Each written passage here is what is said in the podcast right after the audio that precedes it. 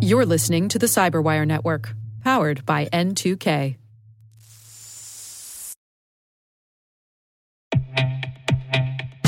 And now, a word from our sponsor, SpyCloud, the leader in operationalizing cybercrime analytics. Traditional threat intelligence is a thing of the past. Cyber criminals are stealing vast amounts of credentials, session cookies, and financial data every day, and it's hard to keep up. SpyCloud is the trusted partner businesses turn to to fully understand their darknet exposure risk and neutralize threats before it's too late. SpyCloud alerts your organization as soon as an employee or customer's data appears on the darknet, so you can act faster than bad actors to prevent cyber attacks like ransomware, session hijacking, account takeover, and online fraud. With insights from the industry's largest repository of recaptured data, protect the digital identities and systems most important to your business. Get your free corporate darknet exposure report at spycloud.com slash cyberwire and see what information criminals have in their hands today. That's spycloud.com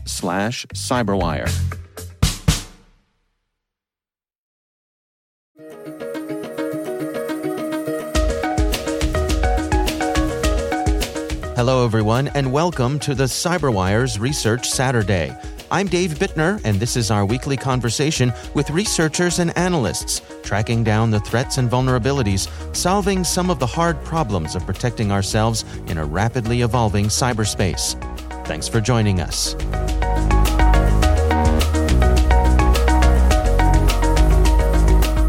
Before we jump in here, let's establish: uh, Are you an R evil guy? Or are you an a Revil guy? It's uh, I'm, I'm a Revil guy, and above all, right. all above all, I am not a Sodinokibi guy. That's Rob Pantazopoulos. He's a senior security researcher and malware reverse engineer at SecureWorks. The research we're discussing today is titled REvil Development Adds Confidence About Gold Southfield Reemergence.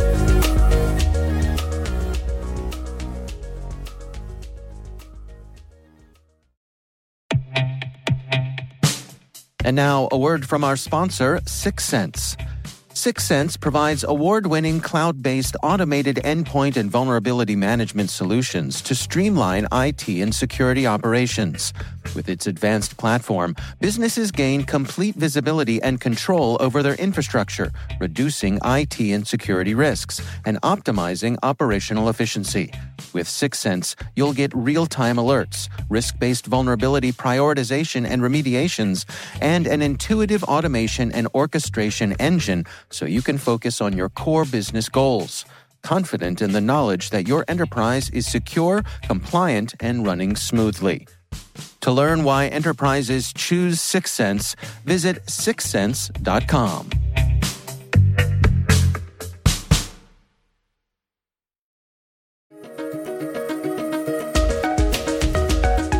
With families like Revil, um, that we determine uh, rise to the level of that we need to do tracking on them.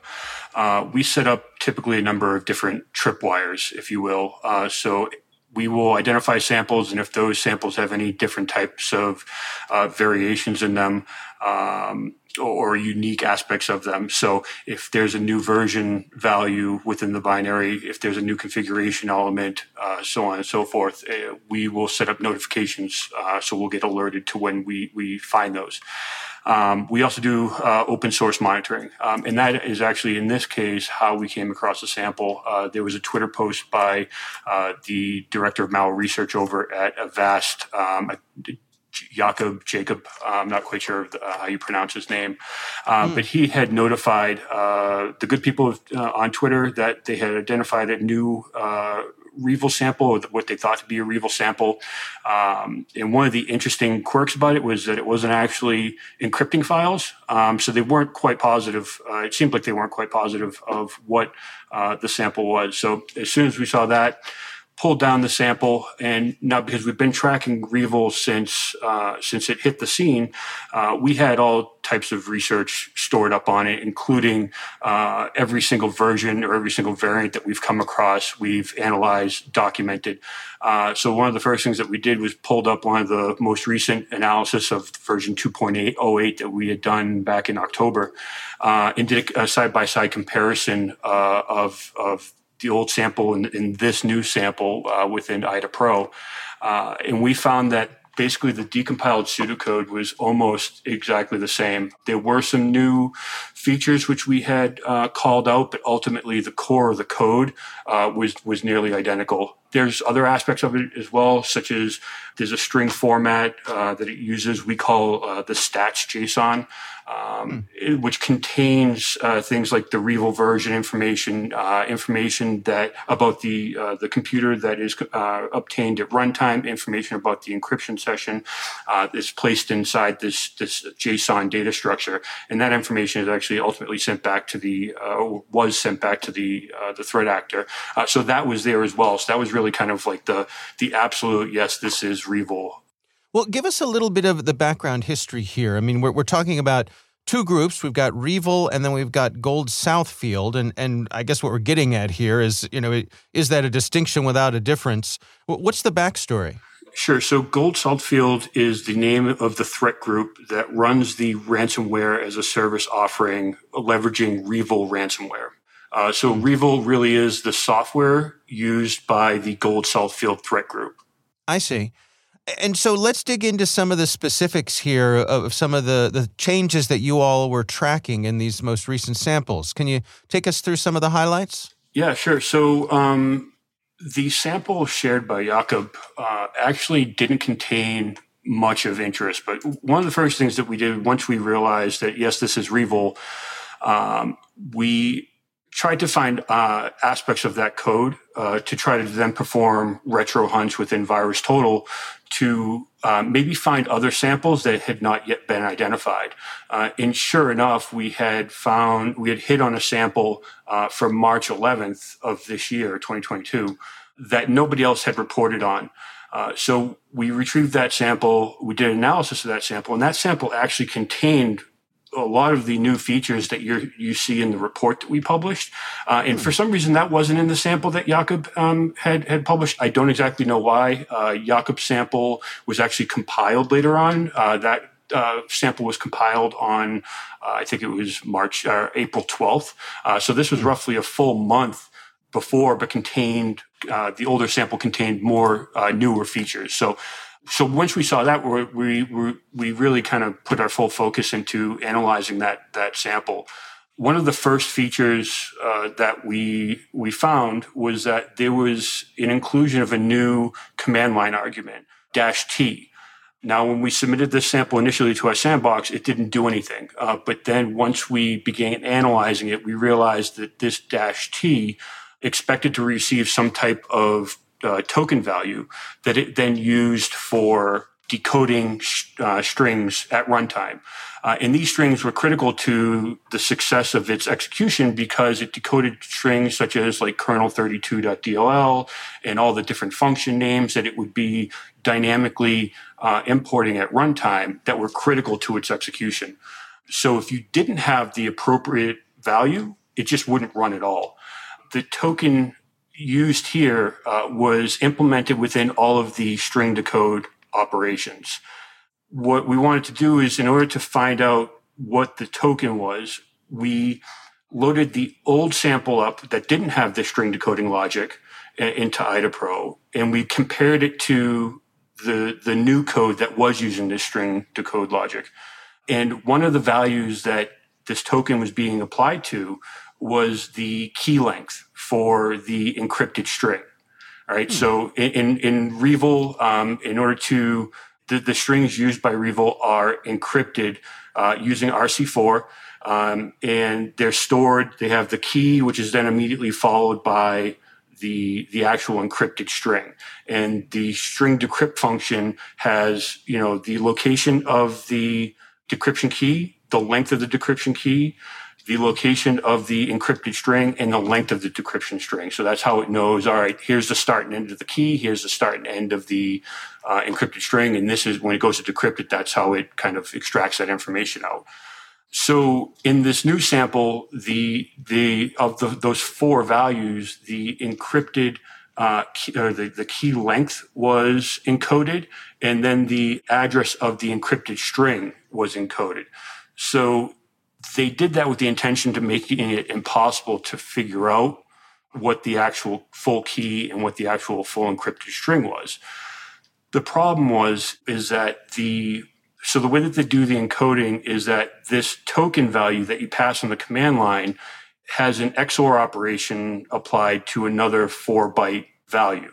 Um, and in this case, the token value was XORed with the hex value 2F9B Now, fortunately, because the old version didn't have this encoding applied, and they also didn't change any of the code around there, we knew that the string being decrypted at that location had a key length of 12 bytes.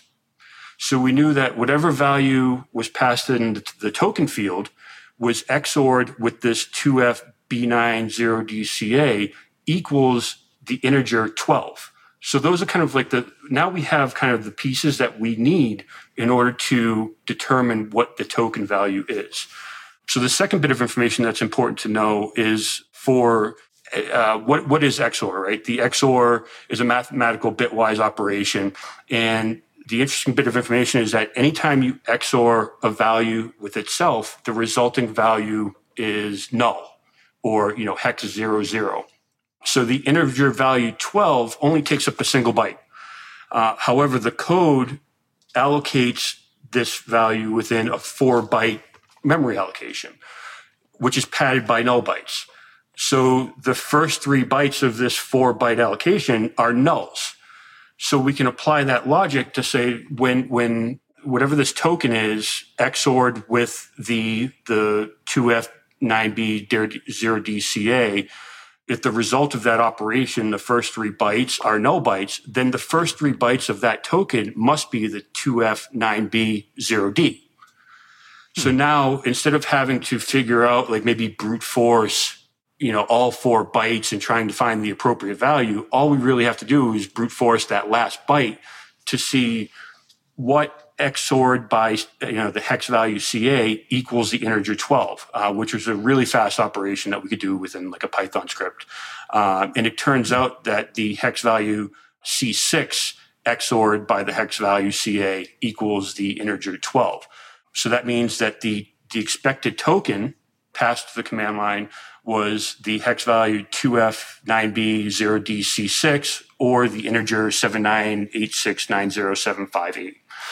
So I, I know there was a, a, long kind of technical explanation, but that was really, for me, that was really interesting that they made a little bit of a, a mistake there in their encoding routine. It was supposed to be this really complicated thing to prevent people from running their malware within sandboxes or performing analysis on it. Um, but it took you know a few minutes of us doing this analysis to determine what the key was and then we reran it through our sandbox. We provided we provided the appropriate token value and then boom it, it fully executed. Must have been quite gratifying to you know, when faced with this attempt from them at obfuscation to be able to to unpack it and figure it out uh, you know so quickly. Yeah um, i mean I, I feel like that's why a lot of um, malware researchers, security researchers do what they do because it's, it's just a constant puzzle. Um, so this was kind of figuring out one of those puzzles and then it's kind of on to the next one. Yeah. Well, what are some of the other things that you all noticed here? Uh, things that uh, were of interest to you? Sure. So um, the second thing that I found really interesting was the inclusion of a new configuration element, the ACCS configuration element. Now, we had identified a new sample back in October of 2021. This was after the uh, they had been uh, the, the, takedown. Uh, Western law enforcement had performed a takedown uh, of uh, Gold Field's infrastructure. Mm. So this sample was identified after that had occurred, which is what kind of gave us piqued our interest. This new sample, there was, we didn't publish anything publicly about that, but this sample had contained this ACCS configuration element, but it didn't contain any values. It was just kind of an empty array.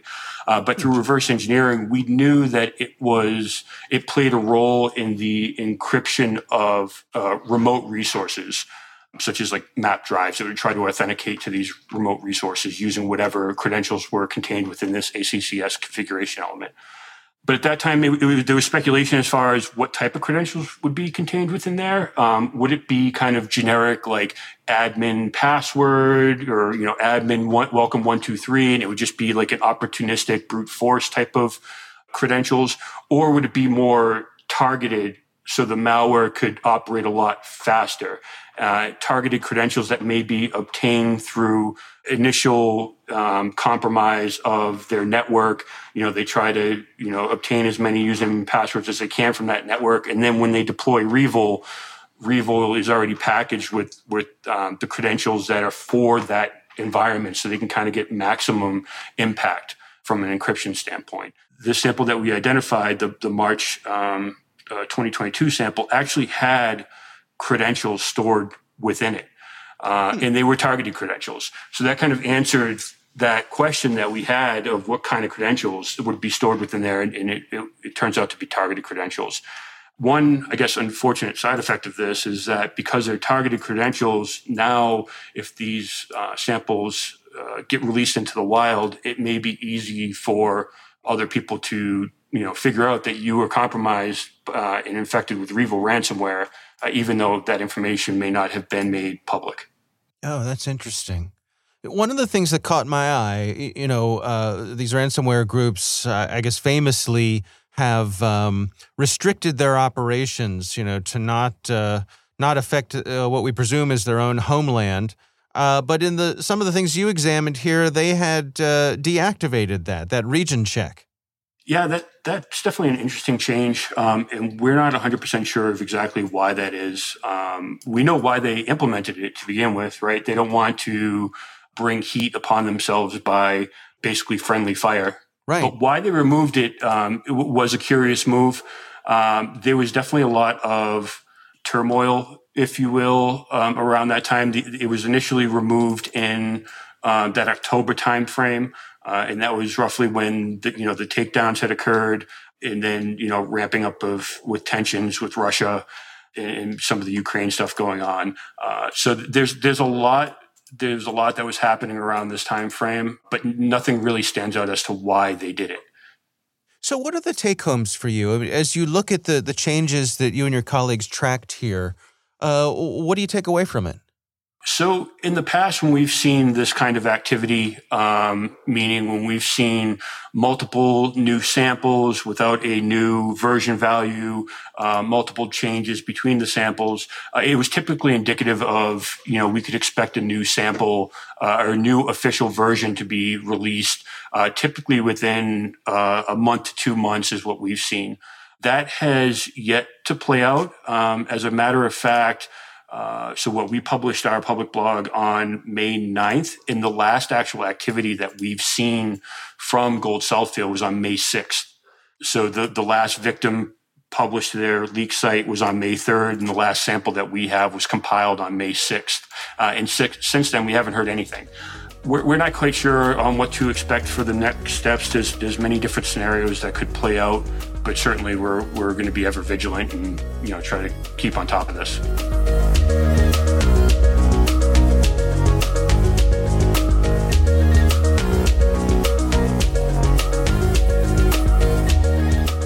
Our thanks to Rob Pantazopoulos from SecureWorks for joining us. The research is titled REvil Development Adds Confidence About Gold Southfield Reemergence. We'll have a link in the show notes.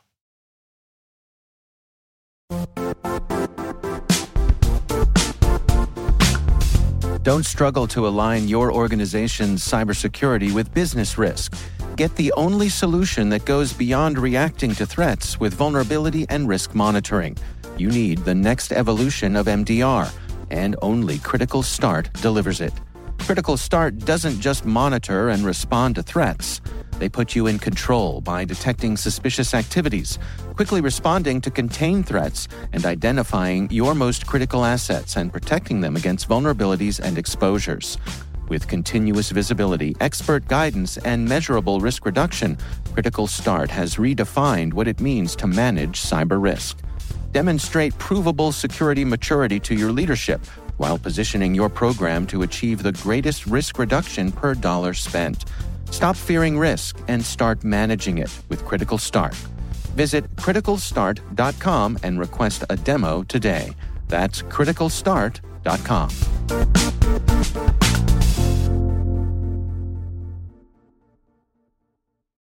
The Cyberwire podcast is proudly produced in Maryland out of the startup studios of Data Tribe, where they're co building the next generation of cybersecurity teams and technologies. Our amazing Cyberwire team is Rachel Gelfand, Liz Irvin, Elliot Peltzman, Trey Hester, Brandon Karpf, Eliana White, Peru Prakash, Justin Sabie, Tim Nodar, Joe Carrigan, Carole Theriault, Ben Yelin, Nick Veliky, Gina Johnson, Bennett Moe, Chris Russell, John Petrik, Jennifer Eiben, Rick Howard, Peter Kilpe, and I'm Dave Bittner. Thanks for listening. We'll see you back here next week.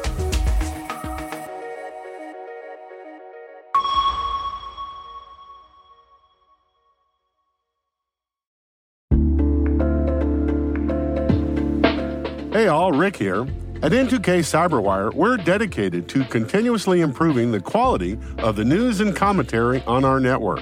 That's why we're inviting you to participate in our 2024 audience survey. It only takes a few minutes, and your feedback is invaluable. Plus, you'll have the chance to win a $100 Amazon gift card as a thank you for your time. Head on over to cyberwire.com slash survey. That's cyberwire.com slash survey to share your feedback now.